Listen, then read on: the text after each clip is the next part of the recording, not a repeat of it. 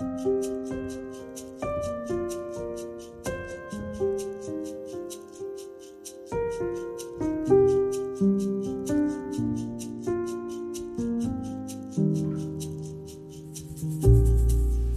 lytter. Det har gått en drøy uke siden sist jeg leste inn en ny podkast. Og på denne uka har det skjedd som de færreste hadde sett komme, selv om advarslene var mange. Russland har invadert Ukraina. De fleste av oss nektet å tro at en angrepskrig i våre nærområder skulle være mulig i 2022. Samtidig virker det som Russlands leder Vladimir Putin har feiltolket hvor samlet og entydig Europas reaksjon ville være, både blant folk flest og hos politiske ledere. NRKs utenrikssjef Sigurd Falkenberg Mikkelsen beskrev for noen dager siden Europa som en søvngjenger som plutselig våkner. Det syns jeg er et talende uttrykk. I en hverdag der det i stor grad har handlet om strøm og bensin, og å takle de siste rester av koronaproblematikk i den rike del av verden, våknet vi plutselig opp til en meningsløs og skremmende krig i vårt eget nabolag. Selv om vi har sterke bilder av både soldater og sivile i alle aldre på netthinnen, er det særlig to presidenter som personifiserer denne krigen for oss, og de heter nesten det samme til fornavn. Vladimir og Volodymyr. Utenom det fremstår de så forskjellige som to ledere går an å bli. Den ene en aggressiv og mektig Goliat som skulle ha de fleste odds på sin side, men som totalt har undervurdert sin motstander David. Vi er mange som har fått opp øynene for Ukrainas sak nettopp av det modige og tilstedeværende lederskapet president Volodymyr Zelenskyj har vist, han holder for øvrig taler som allerede har gjort ham til en moderne Winston Churchill.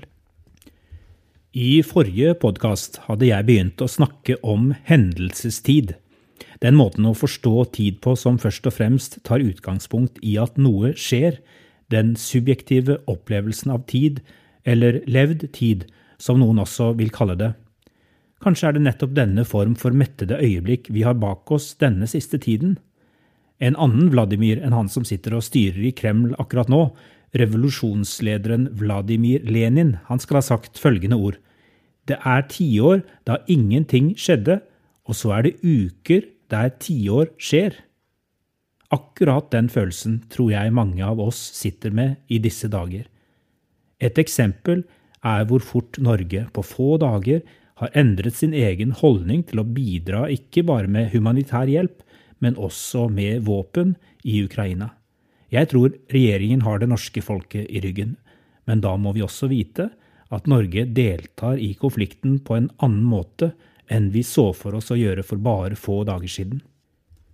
De av oss som tenkte at koronatiden var intens og mettet hendelsestid for historiebøkene, en tid som nå omsider skulle avløses av en mer søvnig og vanlig tilværelse igjen, vi er på nytt blitt kastet ut i uforutsigbarhet, usikkerhet og frykt, kanskje av en enda mer dramatisk karakter.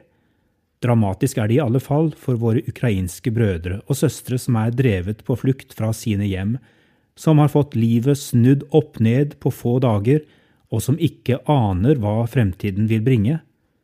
Snart dukker de opp i ditt og mitt nabolag og ber om vår gjestfrihet. Nettopp nå når livet settes slik på spissen, har vi sterke og gode verdier i vår kristne tro å løfte fram.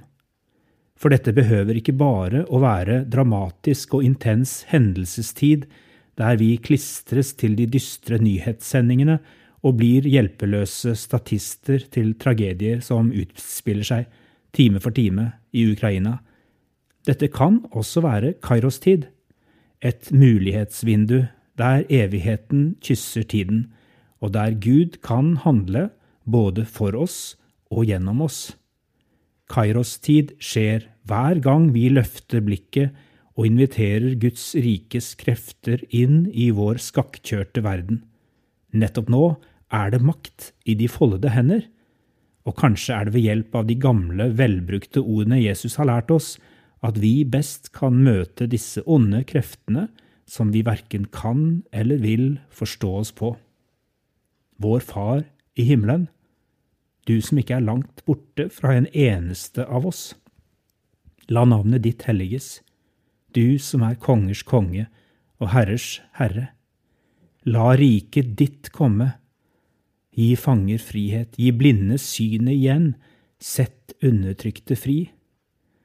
La viljen din skje i Ukraina og her på vårt kontinent, slik som i himmelen. Gi oss i dag vårt daglige brød, og hjelp oss til å dele av vår overflod med dem som trenger det. Og tilgi oss vår skyld, det vi har gjort for å bygge murer mellom mennesker, det vi ikke har gjort for medmenneskers frihet og rettferdighet, slik også vi tilgir våre skyldnere, slik vi alltid og alle steder søker forsoningens veier der urett er begått. Og la oss ikke komme i fristelse til selv å misbruke vår makt og vår frihet til å tråkke på andre, men frels oss fra det onde, som ikke er en kamp mot mennesker, men mot maktene, mot myndighetene, mot verdens herskere i dette mørket, mot ondskapens ånde her i himmelrommet. For riket er ditt, og makten og æren i både tid og evighet. Amen. Música